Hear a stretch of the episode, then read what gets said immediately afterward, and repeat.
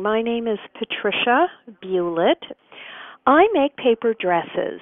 Many of the paper dresses that I make are life size wearable art. So some of the dresses are used in performance. One of the dresses is a dress that commemorates my grandmother's handwritten cookbook.